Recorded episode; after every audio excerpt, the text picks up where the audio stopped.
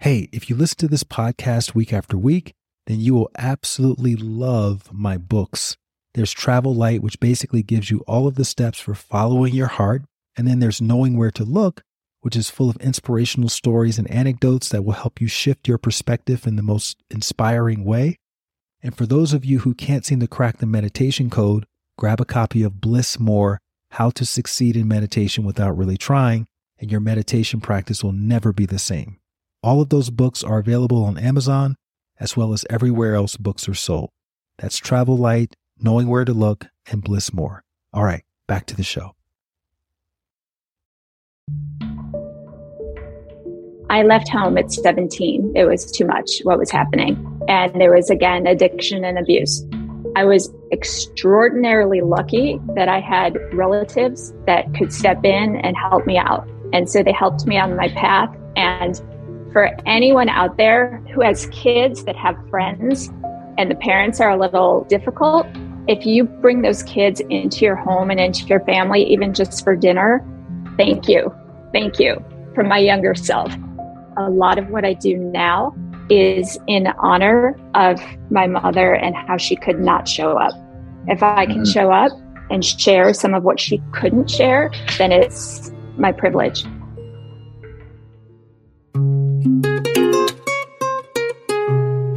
Hello, friends. Welcome back to the Light Watkins Show. If this is your first time here, I interview ordinary people just like you and me who've taken extraordinary leaps of faith, often in the direction of their path, their purpose, or their mission.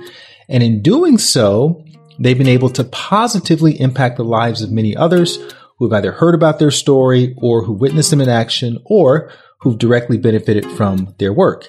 Today, I'm in conversation with Desi Bartlett, who is an author and fitness professional. She created the Round Yoga Mat, and she is a big advocate for what she calls MILFs, which stands for Moms into Living Fit.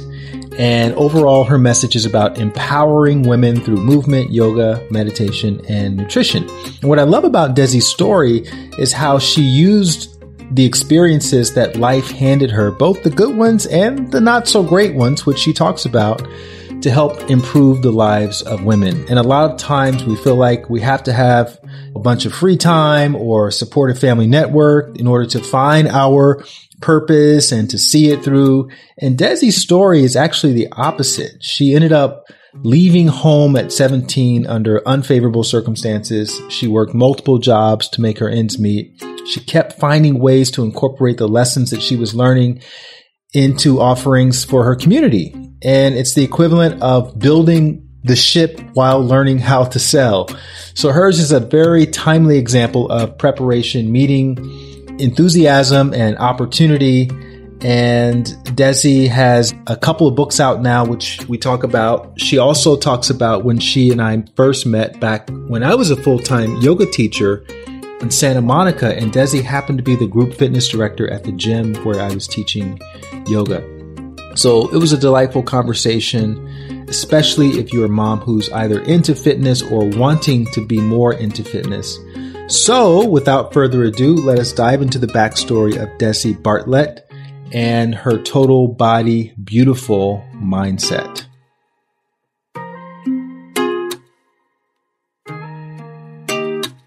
Desi, thank you so much for coming on to my podcast. I haven't seen you in a long time. Just for the listener to know, we met originally when I was teaching yoga. I was a little old yoga teacher at Equinox in in Santa Monica. You were like the program director at the time, right? Or was it just over the yoga program? I was the group fitness director. I was working with 60 different instructors and I always remember you because you were teaching a yoga class and you asked if you could change the name.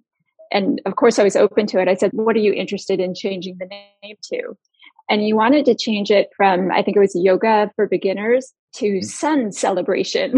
and I'm like, Yes, I love it.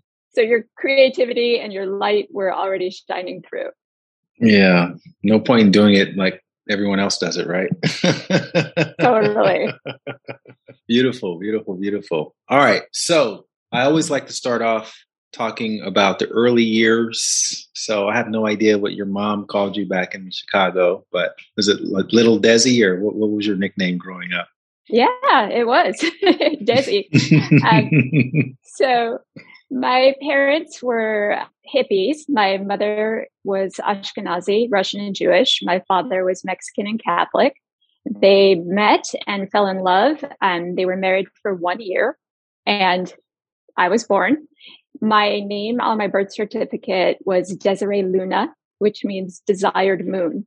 So my joke is that I think they they kind of had a hint that eventually I was going to want to be a yoga teacher and help women because that desired moon thing, that's exactly why I'm here. It's to help women through the transitions of life, just like the phases of the moon.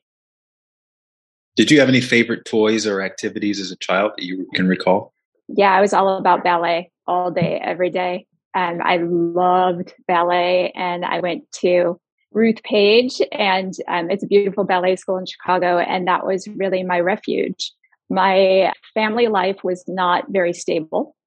Hmm. And until I was about six, it was. My mother was a disciple of Goswami Kriyananda at the Temple of Kriya Yoga in Chicago. And I was given the gift of a mantra when I was six years old. And that part of the path has always been with me.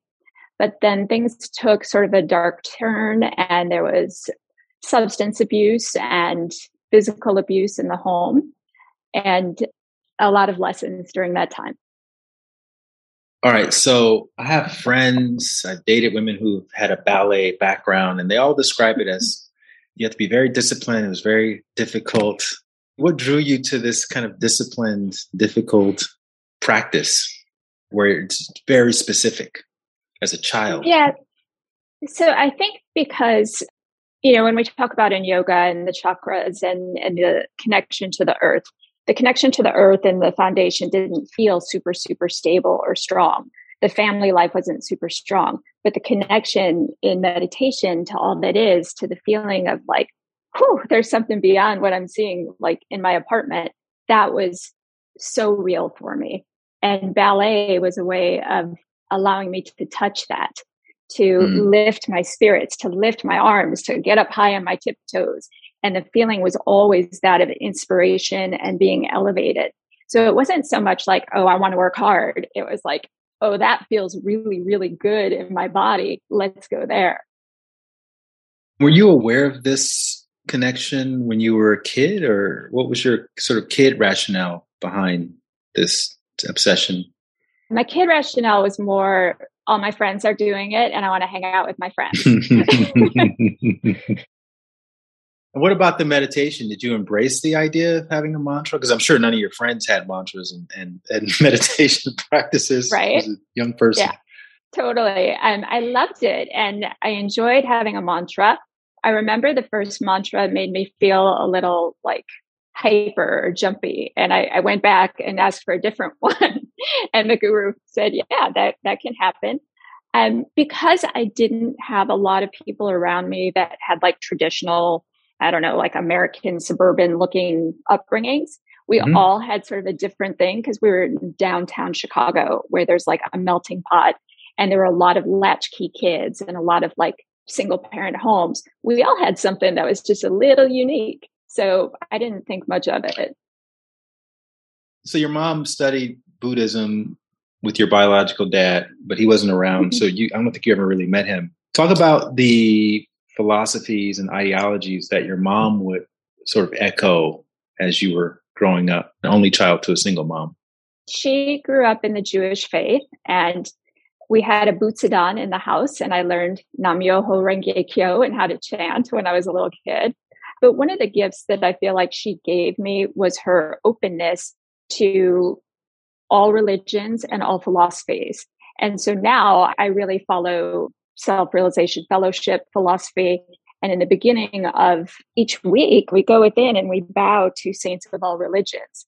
And I feel like that was a gift that she gave me as a little girl to see beauty in all of the different paths. And there's no one right way of doing things why can't we be inspired by Buddhism and the ability to stay present and Christianity and the golden rule and Judaism and and all of the beautiful tradition there. Like, let's do it all. What was the idea of success in your household? That's fascinating. I don't know that I could actually truthfully give you one. It was more about showing up for others and how can you be of service. It wasn't about like how much money can you make, and that that's why your question for a moment made me think like, oh, what was that? Because mm-hmm. I think now my own idea of success does have an element of like building, but it was very much service driven. So, would your mom volunteer or any of that kind of stuff when you were little? Did you notice? Did you observe her being of service in any kind of way that was interesting to you? Yeah, so she suffered with chronic migraines and mm-hmm. she started a group called CHAMP, which was an acronym for Chronic Migraines Are My Problem. And so mm. she was able to help men and women all over Chicago to access the resources that they needed at the time for help from pain what are those, some of those resources? In it? Because in case someone has a migraine out there, they may yeah. so at the time, it was you know learning about things like making changes in your diet, and there uh, are uh-huh. specific foods and things like caffeine and sometimes too much red meat that can kind of trigger cluster headaches. And just little little changes that can help.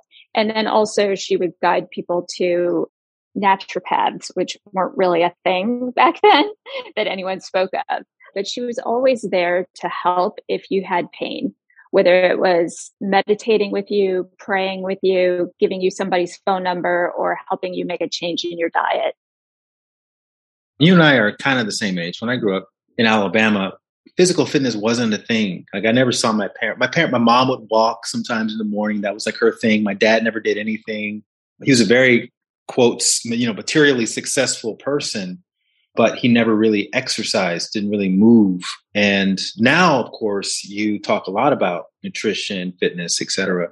Did you notice any of that happening when your mom was helping people navigate migraine headaches? Because obviously now there's a connection between, you know, your mood and and what you eat and and your movement schedule and all of those things. So she was very much of the mindset that as women, we should not sweat in public. you you disappointed her your whole life. Right? you you're a huge disappointment in that regard. Okay, shouldn't sweat yep. in public. Don't sweat in public, and certainly don't wear those ugly shoes. She would say, which she was referring to sneakers. Um, so no, I did not grow up with that, but I remember when I was around. Oh gosh, it must have been around 11 years old we did have one Betamax tape with Jane Fonda. Mm. And mm. she was laying on her side. She had the leg up and the leotard and the whole thing. And I swear that tape just said, like, try me, try me. And the moment I did, I was hooked. I loved it. You had ultimately went to University of Illinois in Chicago. What kind of student were you? Were you someone who was driven, self-starter type of thing, or? Yeah, so Originally, I went to Arizona State. And while I was at ASU, I was a dance minor and I had some trouble with my knees. And because I was at a state school, I had good insurance. And I went to the physician there and I said, I, you know, I'm having a lot of trouble with my knees. And he, he evaluated me and he said, you just need to strengthen your quads. And I looked at him and I said, what is a quad? like is it an ATV? What are we talking about, right? So, as fate would have it, that exact evening, I met a woman, Jackie Paisley, may she rest in peace. She was second place Miss Olympia that year. And we started chatting, and she said, Hey, let me take you to the gym. Let me show you how to use a leg extension machine. Let me help you feel good. And I was hooked. I fell in love with it. I changed my major. I changed my school. I wound up going back to Chicago to UIC because they had an amazing program. And mm-hmm. I went on to get my bachelor's in kinesiology and my master's in corporate fitness, not because I was this like super dedicated, focused student, but just like harkening back to ballet. I just felt good. I'm like, this stuff works. I feel great. So I became sort of a, a science nerd You were a dance minor. Had you been doing ballet the entire time? Yes. Okay. And they never mentioned the word quad in ballet. Never, never. Especially during that time. That was, you know, like the 70s and 80s. It was more about as soon as you walk in the door, let's put you on a scale. Let's put safety pins on the back of your leotard so that you have to stand up, you know, like rod straight. It was very much about the look.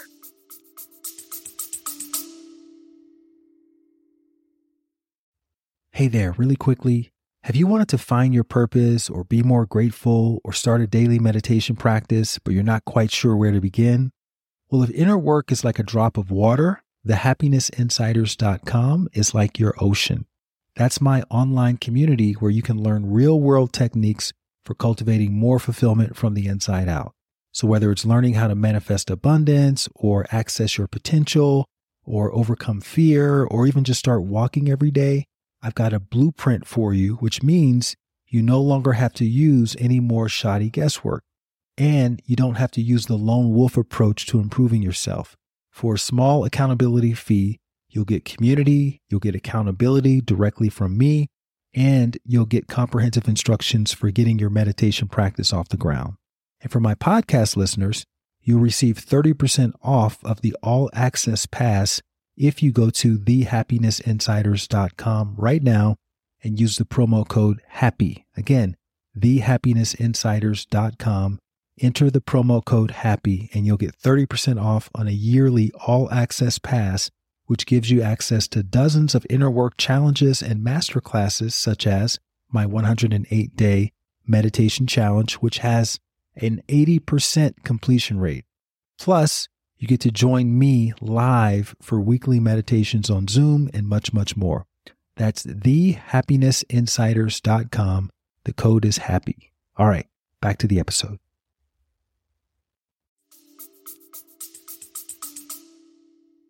Prior to meeting Jackie, what was your idea for yourself professionally beyond school? So funny. I really, really wanted to be a weather person. I wanted to do the weather on the news. I don't know why, but I think I always just had such a, an admiration and a fondness for the people who are on television each day. They always looked put together and happy and healthy. And I think what I was connecting to was showing up and having joy. And then after Jackie introduced you to fitness, talk about that shift and how you saw yourself using what she was teaching you and what you learned subsequently in a professional way beyond school. Because mm. you you got a master's in in what was your master's in again? Corporate fitness. So corporate fitness this was, this was before everyone was doing like corporate fitness programs and you know like going into major corporations. That was as close as i could get to what i wanted to do. And what mm. i realized i wanted to do was go work in like resorts and spas and beautiful places on the planet where i could be of service so mm-hmm. I thought, okay, well, well, this will work. But what Jackie really, really taught me was not only, you know, the joy of movement and how great it can feel to feel great, but also the discipline and showing up every day, even if it's only 20 minutes a day. If you want to feel a certain way, you have to do the work. That's part of why I have such a reverence for bodybuilding. And people kind of look at me because I don't look like a bodybuilder, but gosh, do I admire it.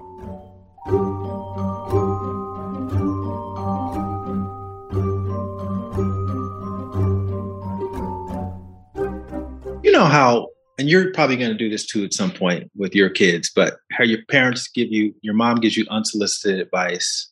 You shouldn't do that. No one's going to want to marry you if you do this or that. Oh, Desi, you're sweating in public. Did you get any pushback from her when you were getting into all this fitness stuff?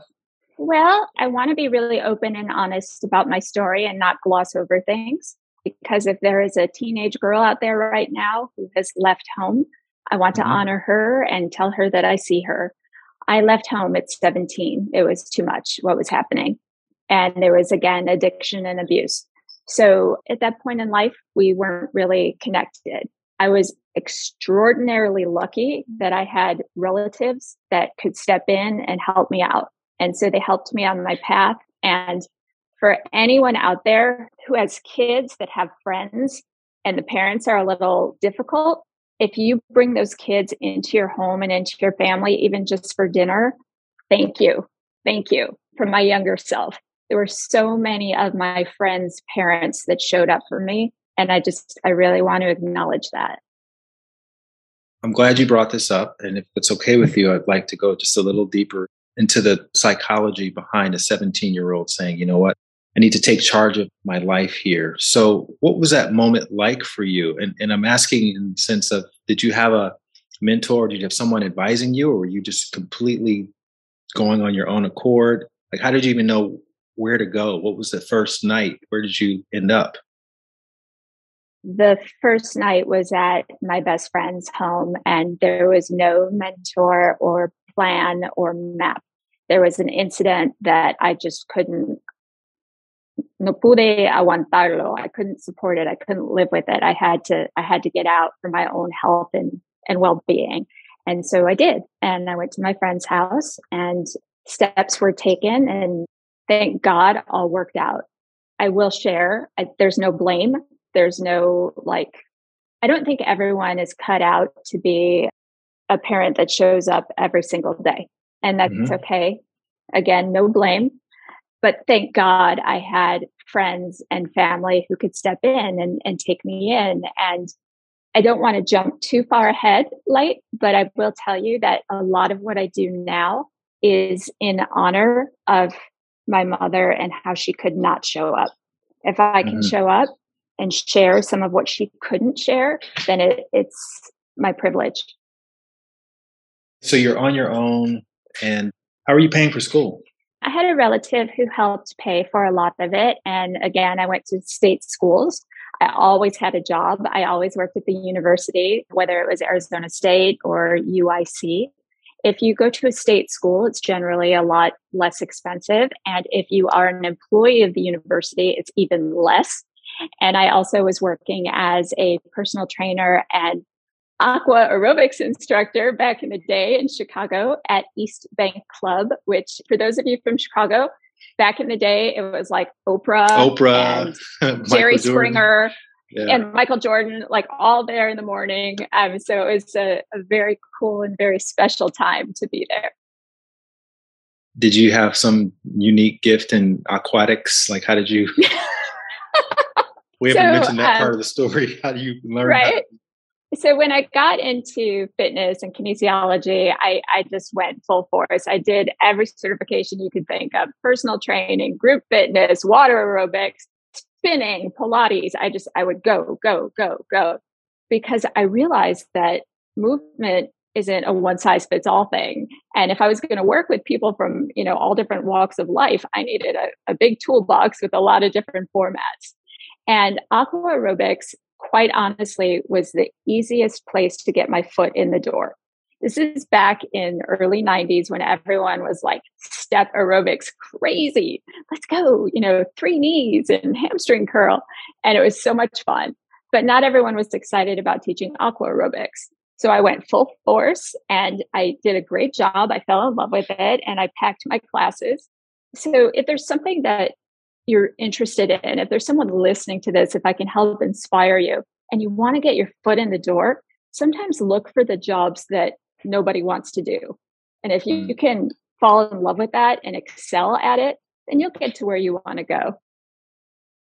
Are you still meditating at this time? Yes. How has your practice Always. evolved? Like, because a lot of times, I mean, obviously, I'm a big advocate for meditation, but people ask me all the time, like, why, what do you get from meditation? And, and one of the biggest benefits that I now say is I have a stronger connection to my intuition. So, what were you experiencing at that point? At this point, you're meditating for probably over 10 years, right? So, what was your mm-hmm. experience like now? At that point, I was in college, and I remember I would do this at the end of the day. I would lay down and go into a very, very deep meditative state. So I, mm-hmm. I, I, know that it's great to sit up, but I, I preferred to lay down at that point and I would be essentially in Shavasana, palms up, and I would open myself to all that is. And my prayer has always been show me, show me, show me, show me, show me where I can be of service, show me how I can show up, show me how to do this thing. Because I didn't have the mentors and the people to show me. But what I did have was this beautiful practice that had been with me since the time I was a child. And so that state always felt like refuge. It always felt like a best friend. And to go there at the end of the day was like a warm hug. And you're essentially on your own in the world, meaning, you know, you're kind of cut off from your immediate family. But you discover later on that you have some biological siblings. Talk about that that experience. How did you find out? What was your feeling when you connected with them? After I graduated from UIC, I moved to Cabo San Lucas, Mexico. And mm-hmm. I moved there because I wanted to learn Spanish and I wanted to learn about my Mexican culture. I had not grown up with any of it. And I and for the for the for the listener who can't see Desi, she's very ethnic Latina. looking. Yeah, you're very Latina looking. Totally, totally. To the point where I thought I was adopted at one point because my mother was Russian and she looked, you know, she looked like Svetlana. And I, mm. I don't. So I lived in Mexico and I had a wonderful, wonderful experience there. While I was there, I wanted to open a gym, like a small fitness studio. And in order to be a business owner in Mexico at that time, you either had to have a partner who was a Mexican national or mm-hmm. you had to have dual citizenship. I had neither. So I looked into dual citizenship and I found out that I could get it if I could provide my biological father's parents' birth certificate or death certificate. I hired a private investigator and they found him. They found my biological father in about five minutes. And I called him and I said, Hey, I'm your daughter. I live in Mexico. And I explained why I was calling. And he said, You know, funny thing, I knew about you and your sister, but this other woman just called me last week too. and like full on Jerry Springer moment. I'm like, okay. And he said that he had been married previously. He mm-hmm. had mm-hmm. children in that marriage. So I had siblings I didn't know about. He had a romantic encounter in between his two marriages. And that led to the birth of a baby that he had not known about until she was an adult. Then there was me. So there's all these siblings. And I just started calling everybody. I'm like, hey, I'm your sister. And my one sister, Laura, because she had just done the DNA test, she said to me, she's like, let the DNA test come back first and then we should meet. But we both got too excited and we met first and we knew immediately we were sisters. We look exactly alike. We speak exactly alike. And she's just mm-hmm. like, she's my favorite. Where was your dad living at the time? Chicago, south side of Chicago. Did you ever get a chance to meet him in person? Unfortunately, no, no. He's still alive. Yeah. Again, light. I think that not everyone is meant to be a parent that shows up every day, and that's okay. I send him mm-hmm. love and thank you for life. Sounds like you kind of grew up quickly for yourself, and that explains a lot of the determination that you had. And I'm going to start this business in Cabo, come hell or high water. You know, we'll do whatever we got to do, make it happen. Has that been your sort of drive or your your motivation since you were 17 years old? Yeah, I figured out very quickly if I wanted to make something happen, I could. And mm. what are the steps? I just had to figure out the steps. Also, around that time, I should share, I started listening to a lot of Tony Robbins and Awaken mm. the Giant Within. And so mm. he mm-hmm. became, even though I've never met him, he became sort of a mentor and I would write down my goals and I would have my goals up in my locker at school or in my locker at work. And so wherever I went, I could see that. And that was the map. So you opened up the gym? I did. So I had a gym, Cabo Health and Fitness. And while I was there, this beautiful man from mainland Mexico named Tonatiuh, which means sun god, he came inside or he asked me, Can I teach yoga here? And I said, sure. So I took his yoga class and it reawakened so much in me from when I was a little girl. And I recognized the Sanskrit and the neti, neti, neti technique. I am not this thought. I am not that thought. I am not thought. And it felt like coming home. And so at that time, I started going to California, to LA, to San Diego, to Palm Springs, to any yoga certification that I could get my hands on because I knew at that moment, okay, this was always part of my path. I stepped away from it for a minute because it didn't feel safe. It was connected to an unsafe situation in my brain, but it wasn't the truth. And I could go back to it and I could integrate it into what I was doing.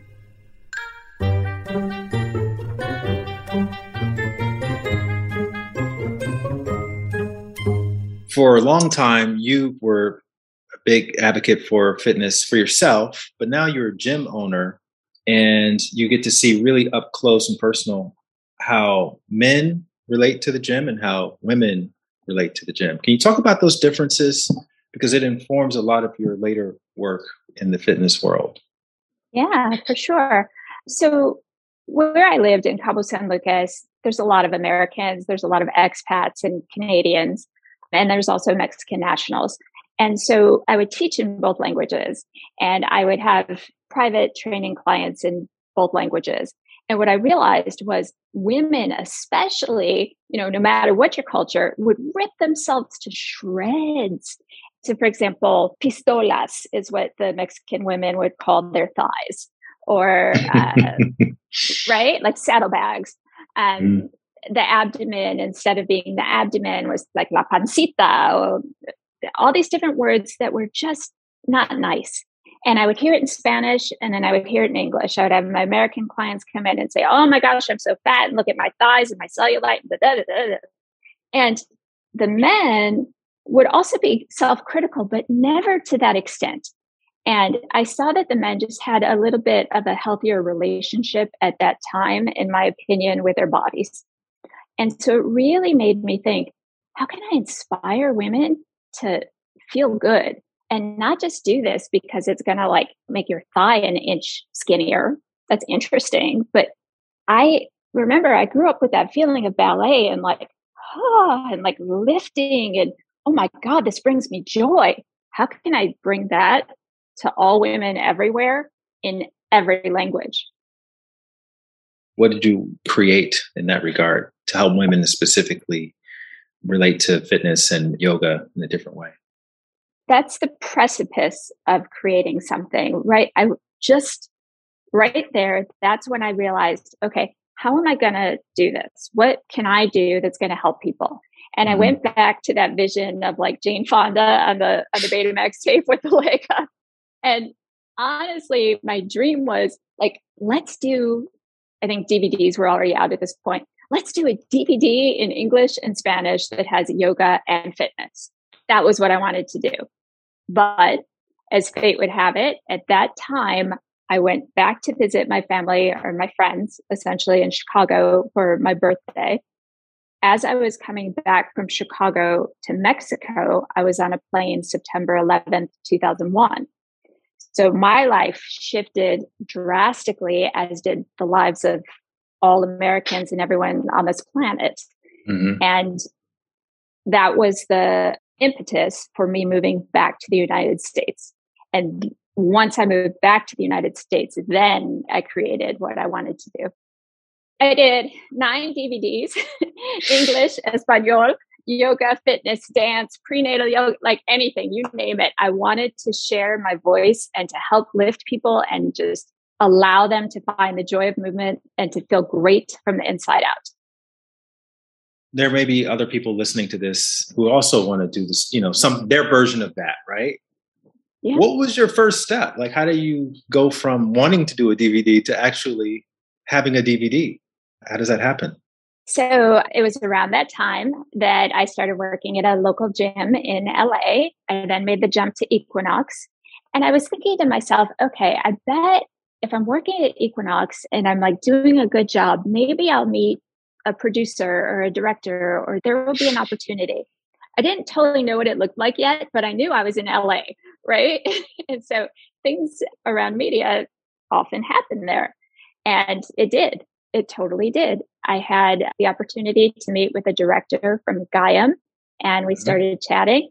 One thing led to another. They actually hired me away as an executive first, but then we went on to do creative projects. What were some of the learnings in the development of that process? And I'll share with you a little bit about my experience. Like, I didn't really have, when I was teaching yoga full time, I would have been very open to doing a yoga DVD if the opportunity presented itself. But I wasn't really looking for that for my own personal career. But I also had, I had an agreement with myself. Like, I'm always going to show up as much as possible because I saw that when you didn't show up, the class numbers would drop and i felt an allegiance to the student base that i was working with. And i'm just curious what were some of your tenets as someone a fitness professional or a yoga influencer whatever you want to call it that you were operating from back in those days that maybe you didn't talk about but it's just your own personal way of relating to your craft as an executive as a manager i always wanted to show up in service of those that were working with me or for me. So I was never, and I, am sure you can attest to this as well. I was never that manager that was like, okay, you need to clock in and you need to let me know. I'd never micromanaged. I always came from a place of how can I serve you? What do you need? Do you need, you know, you need batteries? You need a different CD for your whatever you need. You want to change the name? Cool. Let's go. um, and then for myself, I always showed up with the science to back up whatever I was saying. I had mm-hmm. studied so much at this point.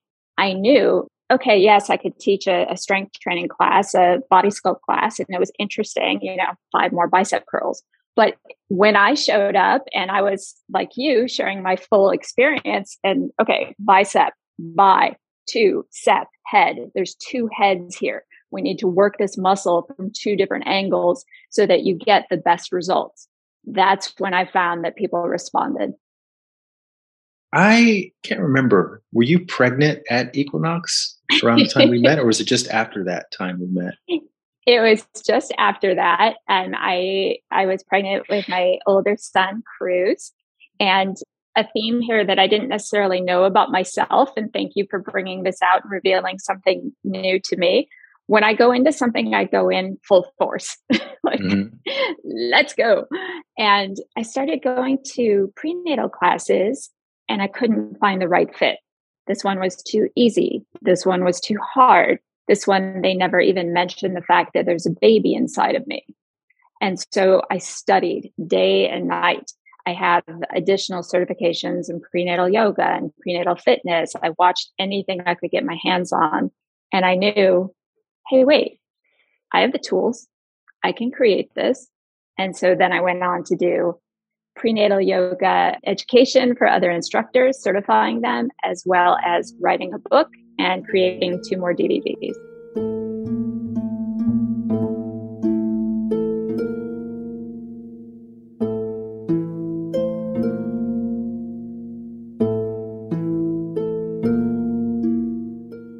Was an experience you had after your birth where you went to a postnatal class with your child and the teacher said something that kind of rubbed you the wrong way although they prob- she probably didn't mean it that way but you took it in a way that inspired you actually to find what wasn't already on the market. Can you talk about that experience and, and how that affected you so it was a small mommy and me class, and we all had our babies there, and everyone was practicing yoga holding their babies. And it's this really cute thing, you know, lifting your baby. But my baby was hungry and he wanted to eat the whole time. So I was nursing and I had a bottle, and I was so happy just to be out of the house, to be in the community of women. And I was having a lovely experience. Right after the class, the teacher said to me, I'm sorry your baby didn't let you practice yoga today. And I thought, huh, you totally just negated the positive experience that I was having. And Mama Bear woke up and said, no, she didn't like talk for my baby. Uh-uh. So I'm sure I was a little hormonal and extra sensitive at that time. But to mm-hmm. your point, I did use it as fuel to create something beautiful. I knew that once again, I could dig in to the study. I could find the joy in that movement and I could offer it in a way that was unique to my expression. And that led to this whole MILF, this MILF platform. So before yes. the listeners get upset with me for calling you a MILF, can you talk about what that actually means? During this time, this is like what, 2008, 2009, and that mm-hmm. word was sort of in the cultural zeitgeist. And I looked at the word one day and I thought, oh, huh, that could be an acronym Mothers into Living Fit. Mm. And so mm. my joke was, you know, I, I've taken this like X rated little word and I've turned it into like the most G rated thing ever, which was mommy and me yoga. Mm-hmm. But honestly, by this point, I had learned enough about marketing that I knew if I had a hook, I could get out there and I would get more eyeballs on me and I could share this with more women and more babies. And because of what I wanted to offer mothers specifically to feel the joy of bonding with their babies and to feel the joy of motherhood, if I needed to use a catchy little phrase to get there, it was all good. I've only had one person who came at me for that name. And it was a it was a man. And he said, you know, I, I can't believe you're over sexualizing women in this way. And I can't believe that, you know, you would use this filthy term and uh, you're just, you're making women sound and on and on and on. And I said to him respectfully, how do you think she got pregnant? We have sex. We're whole beings. We, we have intimate relationships we can call that out, but this is really just like a tongue in cheek fun name. He wasn't having any of it, but it was a great lesson to me on like, not everyone's going to like what you do, and that's okay.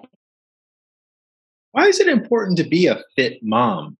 Because here's the thing like, moms may hear this and go, well, you know, body positivity, there's nothing, kind of like you were with your kid in that class. Like, there's nothing wrong with my child. I had a great experience they may be thinking, well, there's nothing wrong with my body. I don't really need to go out and lift weights or go to classes or anything. Like I'm, I'm good where I am. So what can they get more of by being a fit mom? In terms of body positivity, we're all different shapes and sizes. And I want to be extremely clear. My goal is not to shrink women. I mm. don't think that that is interesting or serves women. My goal is to help women feel great from the inside out. And that includes nutrition, flexibility, strength. I truly believe that when we're strong in one arena, it informs the other parts of self. So if my body is feeling strong and I can handle, you know, carrying the stroller and the 30 pound toddler and the diaper bag, then I'm going to have a little bit more mental strength because I know I can do it. I'm going to have a little bit more emotional strength because I'm committed to showing up for myself and for my baby. So for me, it's much more about how can I help you to feel great in your daily life and your daily tasks? And perhaps your path is to have more than one baby. So if you're going to be caring for your child all day, every day, and caring for yourself and showing up as a wife and a mother and a friend, and now you're going to have another life inside of you, you got to have some energy. You just do. And that energy can be cultivated through movement, through macronutrients and micronutrients, and giving you the support to feel good and to feel energized. You said in your first book that if you have not been training or working out, maybe being pregnant is not the ideal time to go full on into it. So, how should pregnant women who may hear this and get inspired to start yeah. moving, how should they approach it? So the general rule is you're not really supposed to do anything new during pregnancy, but that mm-hmm. applies more to intense movement. If you didn't do CrossFit before you got pregnant, I'm not going to tell you to start it when you're six months pregnant. But gentle movement, walking, yoga, water aerobics. We always come back to water aerobics. all, of, all of these different forms will support you It'll support you through the pregnancy to carry the additional weight. It can help mm-hmm. you with an easier labor, delivery, and recovery. What is the best exercise for someone to do who maybe they haven't really done anything at all and they just want to feel like they're doing something? What can they do to sort of get started? And then what is the next step after that? You know, I've written meditation books before, and I tell people you can't really learn properly how to meditate from a book. A book is a great way to kind of kickstart a practice.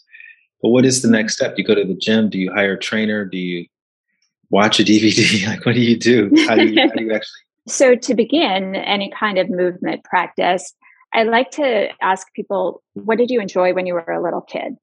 Mm. And then sometimes we can get in that way. You know, if you if you enjoyed roller skating, maybe I take you out roller skating, that kind of thing. If it's something that's not available to you now or maybe it's not as interesting or attractive, then I usually just take people for walks. Let's just go for a walk. Most people can handle going for a walk. What I see is that women, especially, we take care of so much that we get easily distracted from needing to go work out because, oh, wait, my best friend needs me, or my child needs me, or I have this responsibility. But I, I want you to show up for yourself at least 20 minutes a day. So let's start with that 20 minute walk.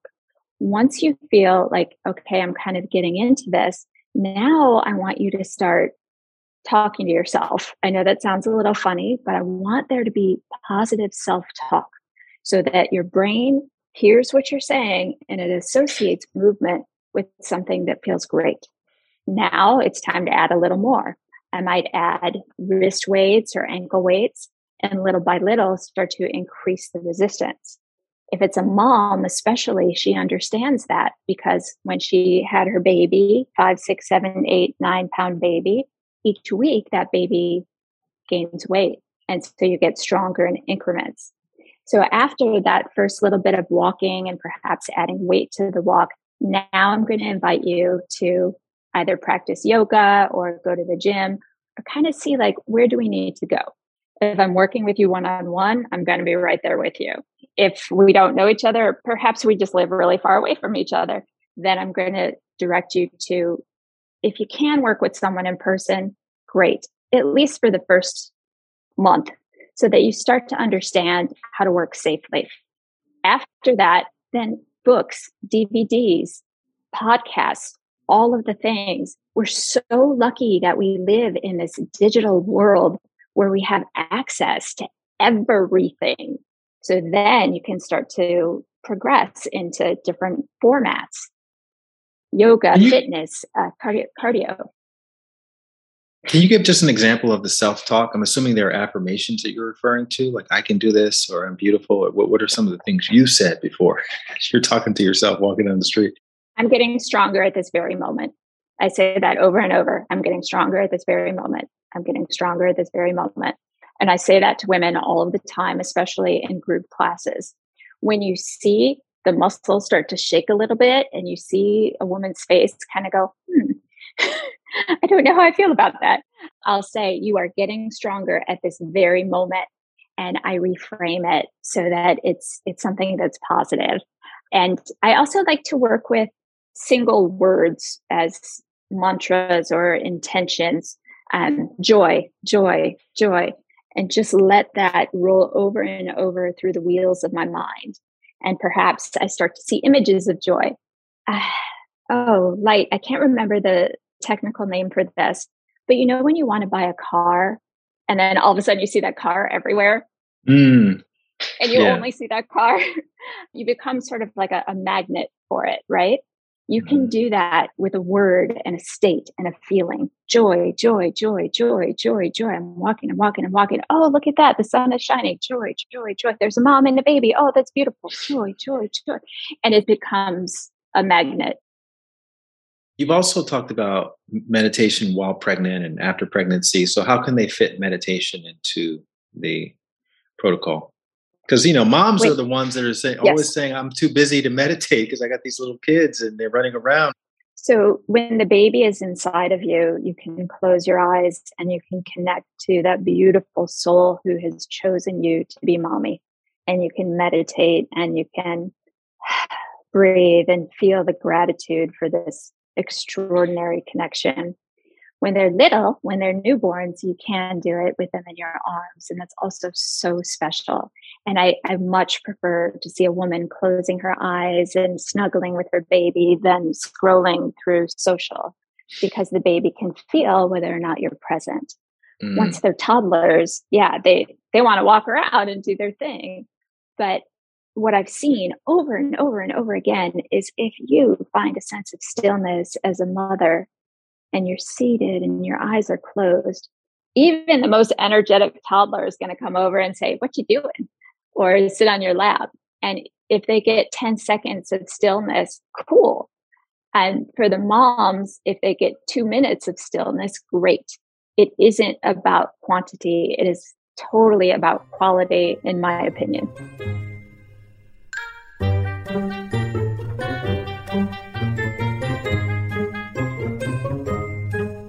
So let's talk about Total Body Beautiful. You had your own book when you published that in 2019. This book, you're doing it with a couple of other luminaries, fitness luminaries. Talk a little bit about the difference in experience with publishing your first book versus this book. So, with my first book, let me back up for a moment. There's a wonderful yoga teacher, Travis Eliot, who invited me to teach the pardon me, to write the prenatal chapter of his yin yoga book. Hmm. And it was published by Human Kinetics. And I recognized the publisher because it was on the side of every book I had ever read in college. Mm-hmm. And I said to Travis, I said, you know, would it be okay if I talked to them about doing some prenatal work? And he said, yes, of course. And he made the introduction. And for those of you out there who want to write or create media or whatever it is, I really encourage each one of you to cultivate relationships, to feed and nourish those relationships with the people that you encounter, whether it's in the publishing world or the media world. I work with people for like 10, 15, 20 years at a time. And I feel so blessed and so fortunate. But I also work with people sometimes for, you know, two months and don't see them for a decade. I'm looking at you, Light. And then we can connect again because I know where I come from. I, I know that I always come from wanting the best for other people. So I mm. feel like that makes a difference in how you show up as an executive. And what is it that makes Total Body Beautiful not just another exercise slash fitness book? My idea was okay, I want to hit like all aspects of fitness muscular strength, muscular endurance, cardiovascular endurance, flexibility, all the things. But I know that even though I've been doing this forever, there are people that do other parts of it much better than I do.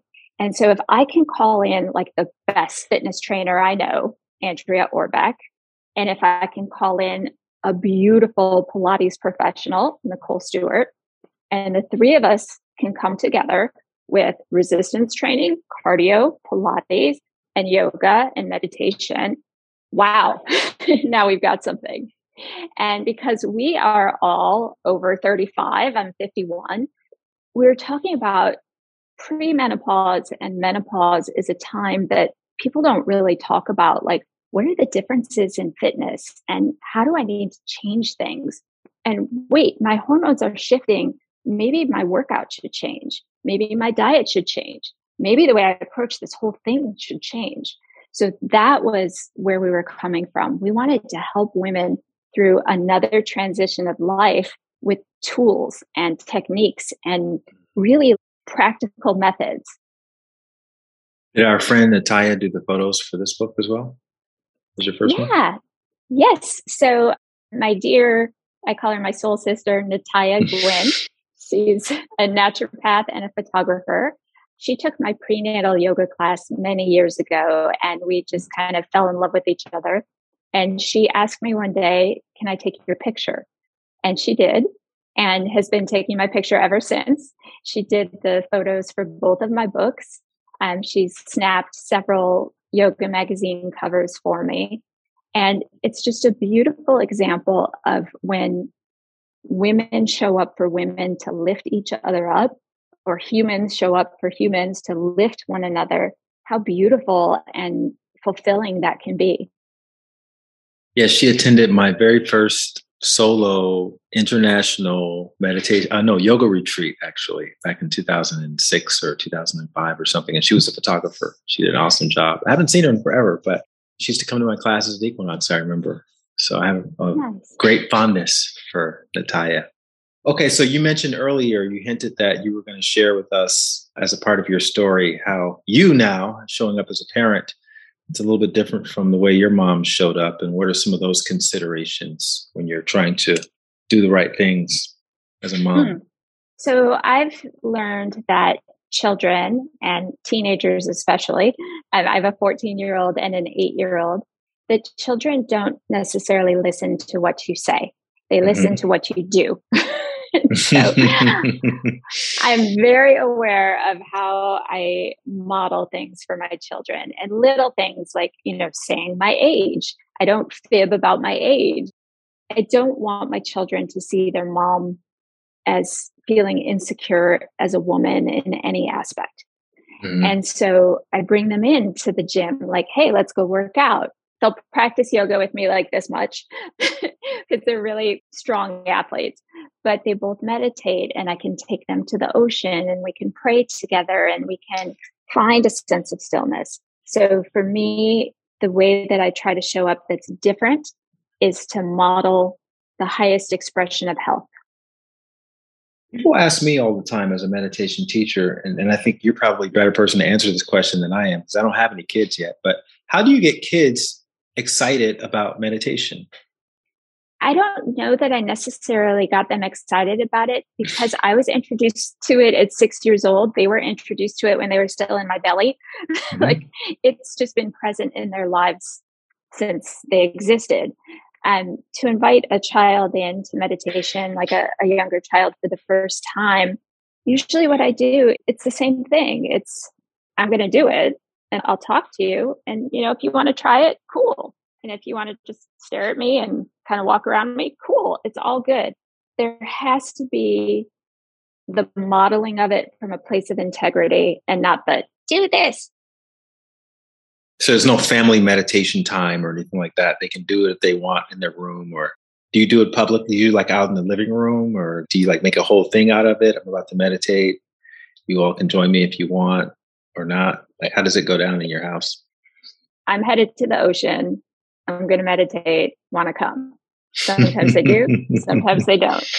Mm-hmm. And that became more of a, a regular ritual as a family during the shutdowns of the pandemic. And mm-hmm. so, because we were kind of, you know, all in the house, we did live near the beach in LA at the time.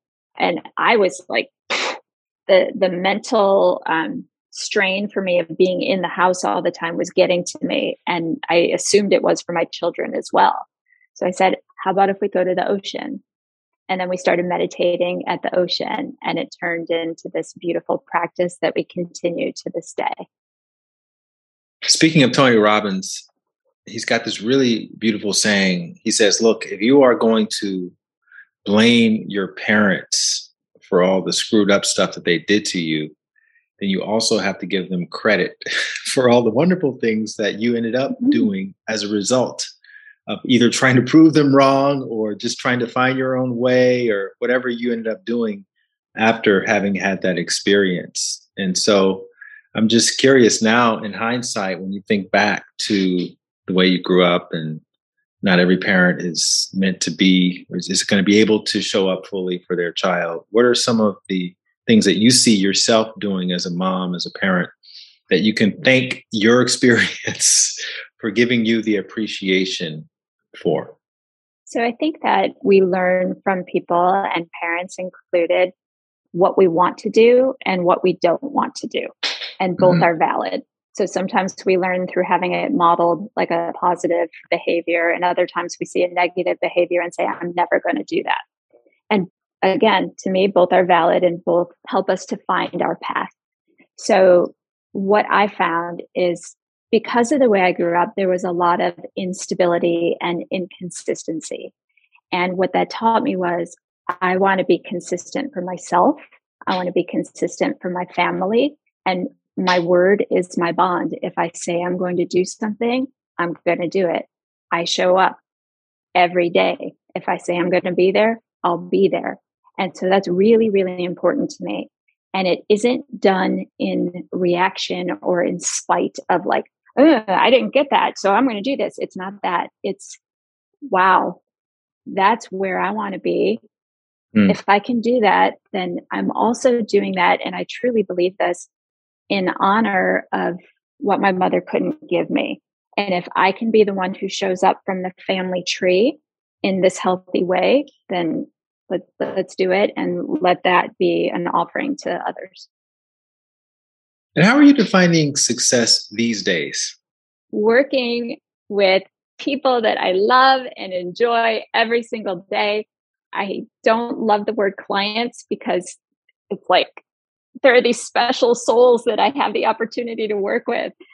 Having these people in my life that allow me to inspire them is a joy. Having mm-hmm.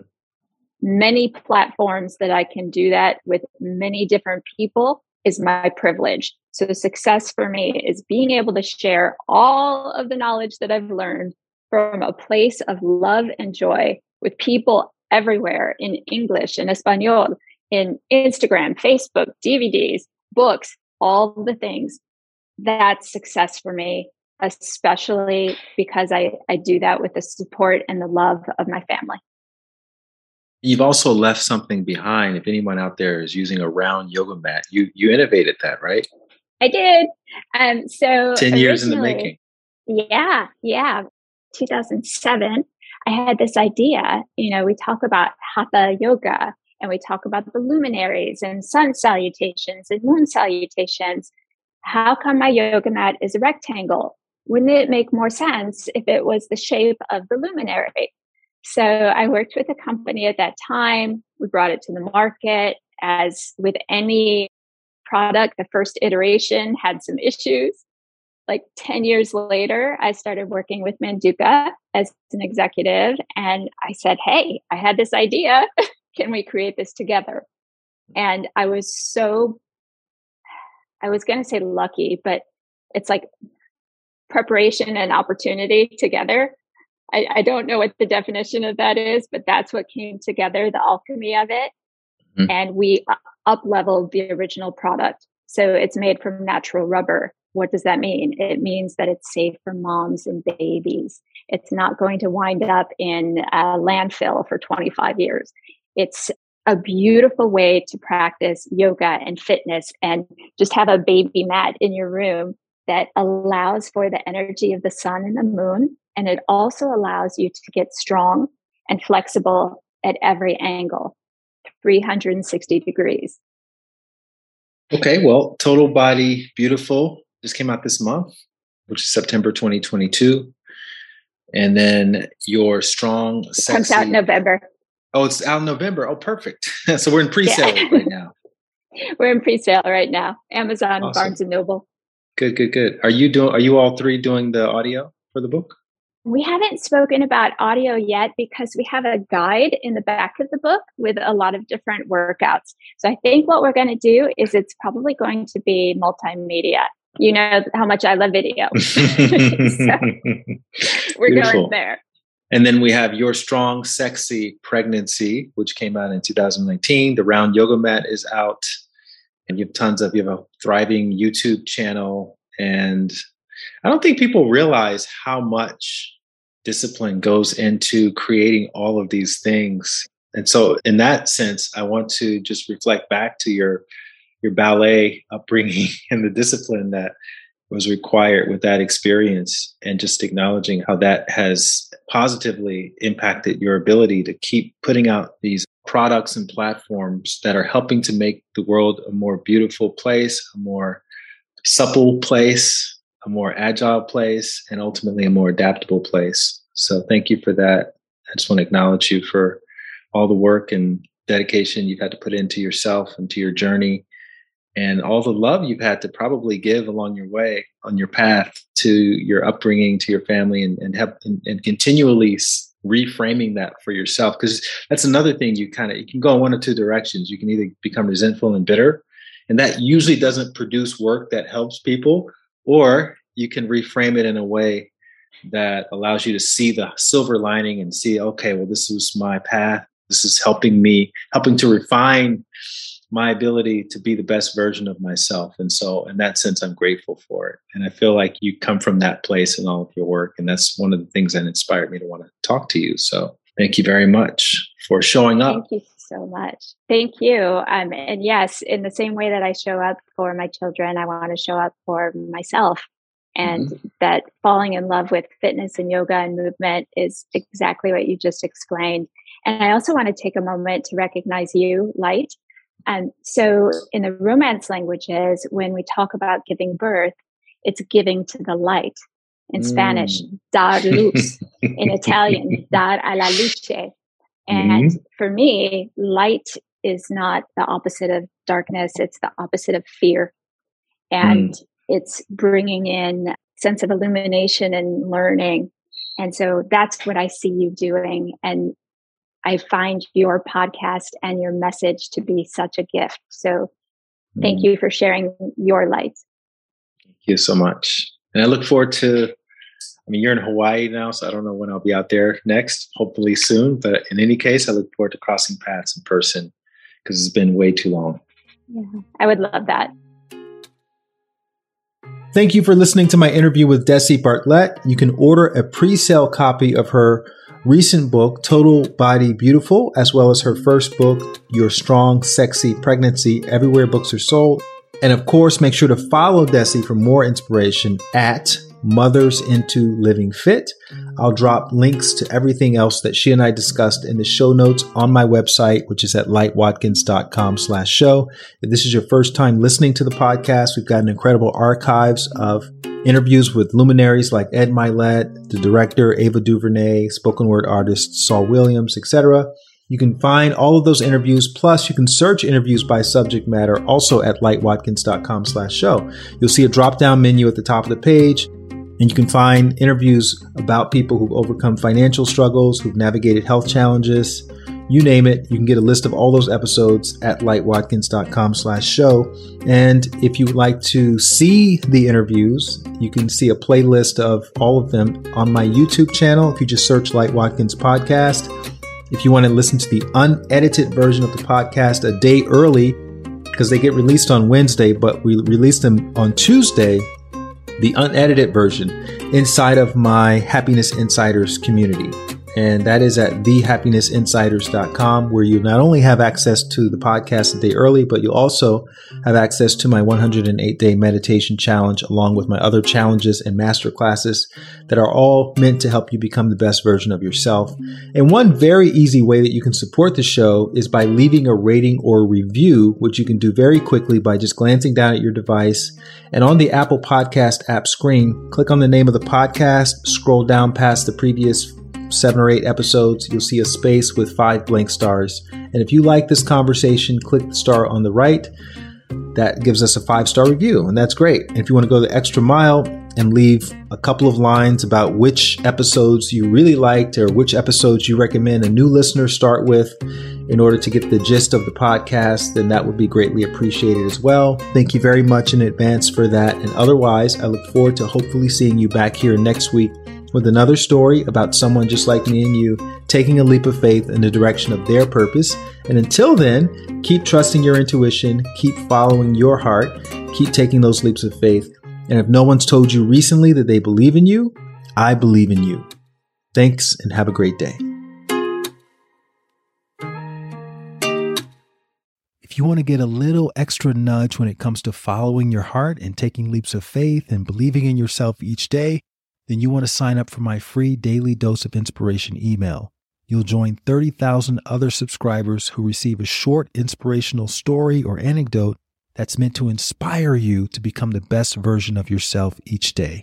You can sign up at lightwatkins.com and you'll get your first inspirational message as early as tomorrow. Again, just go to lightwatkins.com. You can sign up for free and you'll wake up each morning inspired to be the best version of yourself.